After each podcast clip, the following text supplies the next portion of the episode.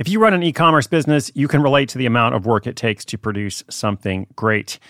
And of course, you want to optimize your workflow and reduce costs. That's why I want to say a big thank you to our partner, ShipStation, and perhaps introduce you to them as well. If you are not familiar with ShipStation, they've been supporting Side Hustle School for years. They have helped so many of our listeners make things much easier, automate their shipping tasks, help them scale their business, and also, this is not a small thing, save thousands on shipping with industry-leading carrier discounts. ShipStation is the innovative tool that helps turn your shipping challenges into opportunities for growth. Go to ShipStation dot com and use code HUSTLE to sign up for your free sixty-day trial. sixty days free. ShipStation dot com, code HUSTLE.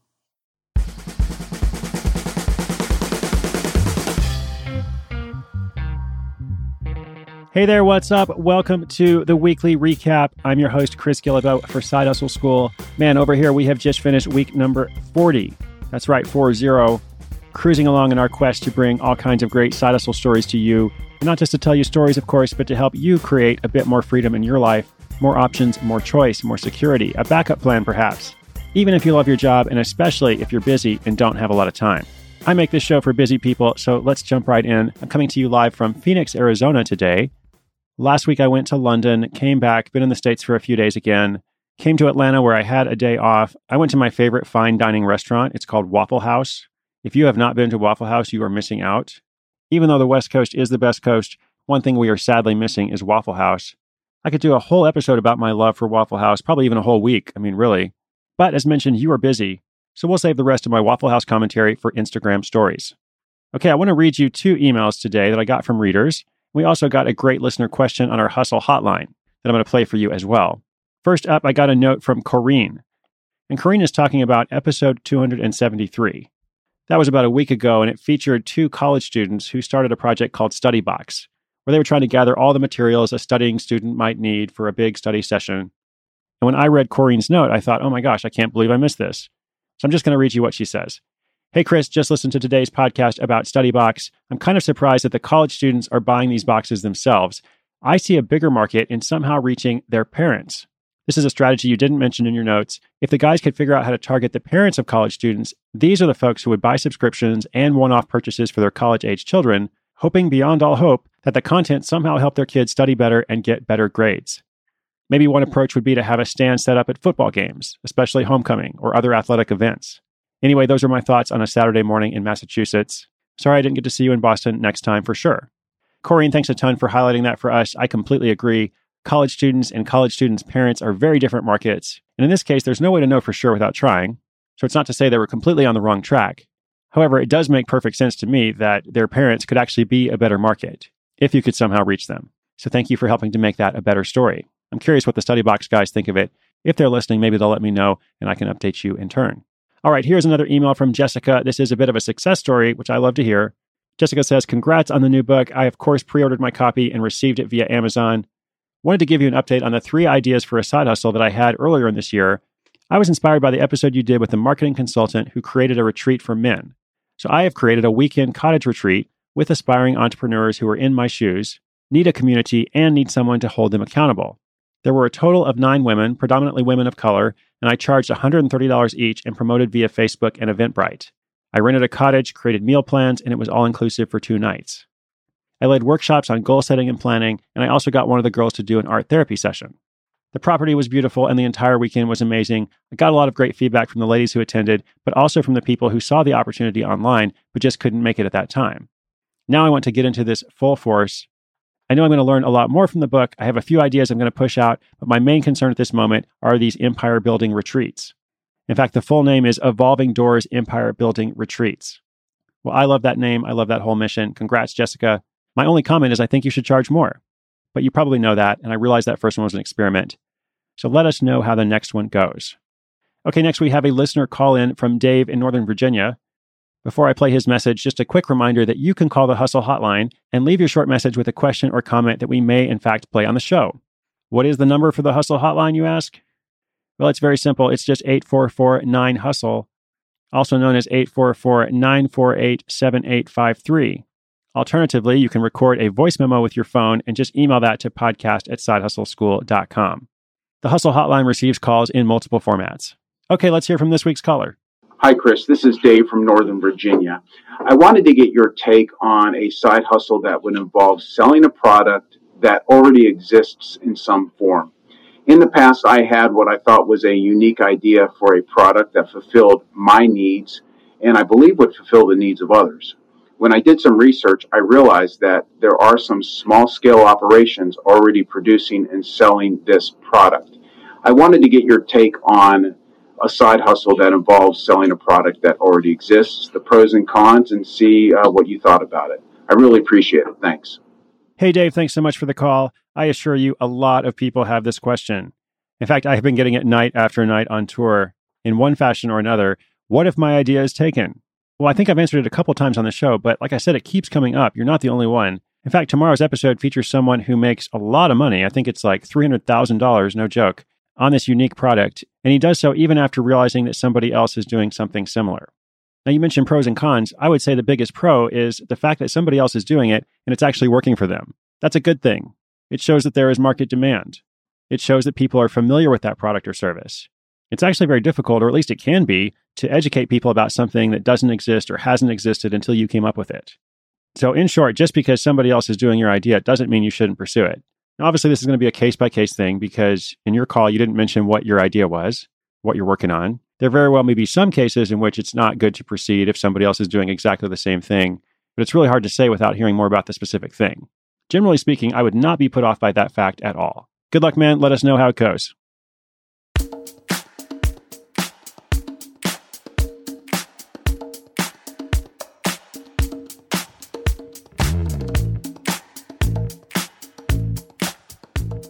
Looking back on this week, beginning with episode two seventy-five, a whole set of empowering side hustle stories, beginning with a sixteen-year-old who earned ten thousand dollars selling watches.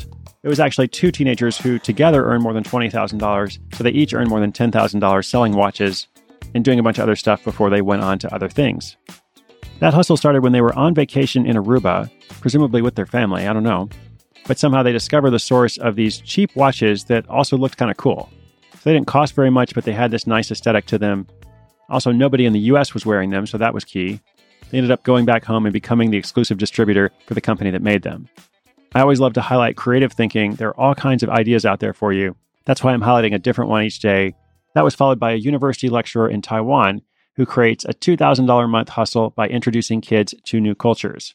He's actually writing children's books, and he has this really nice packaging that uses foreign newspaper print inside and puts passport stamps on the outside of the package.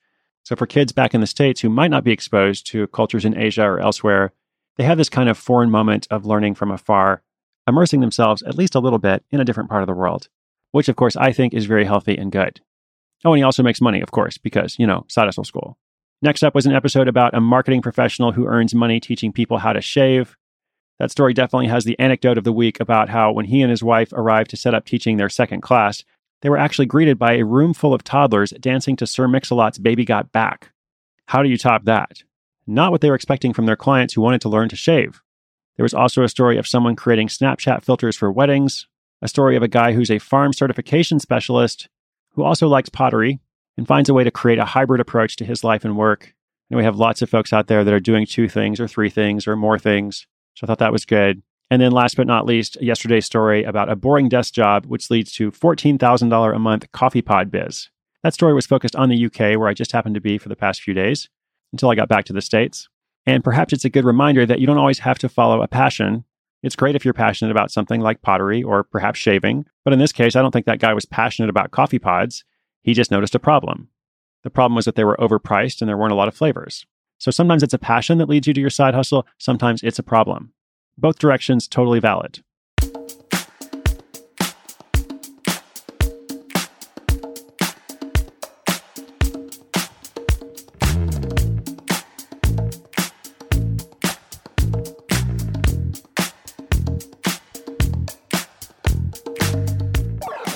So let's talk about what's coming up. I'm going into week four of my tour. I will be in Chicago tomorrow, back home for a bit, and then heading out to Canada next week. I will be in Vancouver, Calgary, Montreal, and Toronto.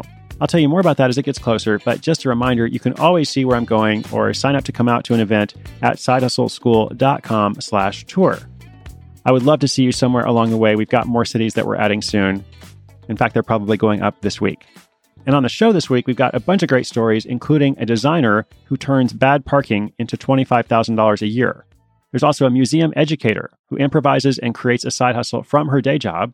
And this really big story that you'll hear tomorrow about a marketing manager who makes more than three hundred thousand dollars with anti-mosquito bracelets.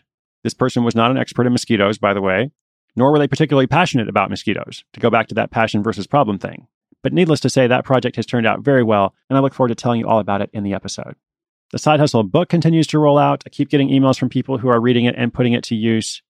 Just a reminder, if you haven't picked up the Side Hustle book yet, I would love for you to check it out. It is all about going from idea to income in twenty-seven days. It is now out worldwide. The U K edition just launched, which also goes out to Australia, New Zealand, India, a few other markets as well. And if you're not in any of those markets, you can still order it online from your choice of retailer, or you can probably just ask your local bookstore and they can get it for you. Always a great idea to support local bookstores. Speaking of support, before we close out the week, let me say thank you so much for your support. If you are listening, please know that you're the reason I make this show. I have committed since January first every single day. If you make the commitment to make this part of your routine, I too commit to supporting you. You have a goal to create a new source of income. I am your humble cheerleader, rooting for you from city to city. I want you to turn your idea into income, and I want you to do it soon. Let me say thanks a lot to those who work on the show as well. A few different folks. My production team is led by A C Valdez, also features Odelia Rubin. Show notes are by Whitney Karinic in Portland, who's very patient with me as I've been traveling the world and sending her notes at all different time zones. My cat, Libby Guillebeau, is not on Snapchat or any social network for that matter, at least not any that I know about. But I was just thinking, wouldn't it be funny if cats had their own social network and they posted videos of humans? And they're just like passing these videos around. They're like, look at that guy. He's trying to ride a bicycle. Isn't that so cute? It might happen. You never know. The quote of the week comes from Sir Mix-a-Lot. Ladies, ladies, if you want to ride in my Mercedes, you need to leave a five-star review of Side Hustle School. That's actually a remix version, but I want to say thank you so much for those reviews. We actually have more than a thousand ratings or reviews on Apple Podcasts now. That's because you are awesome. And if you're listening to this and we don't have yours, I would love to have yours. Thank you for taking just a moment out of your day to do that. If you have read the Side Hustle book, I would also love your review on Amazon dot com or Goodreads dot com. That would be amazing, and I would be grateful. We at Side Hustle School are part of the Onward Project, founded, led, and coached by Gretchen Rubin, the author of The Four Tendencies and host of the mega-popular podcast, Happier. The Onward Project is full of concrete, actionable ideas about making your life happier, healthier, more productive, and more creative. Well, guess what? In every episode of this show, I always say inspiration is good, but action is better. That's because, as I may have mentioned, I want you to take action. I want to feature your story on the show. I look forward to hearing what you're working on. I hope to see you tomorrow and every day next week with more fun stories and actionable ideas. Those episodes go online at six oh one a.m. Eastern Time every day. Until we meet again, I'm Chris Guillebeau for Side Hustle School.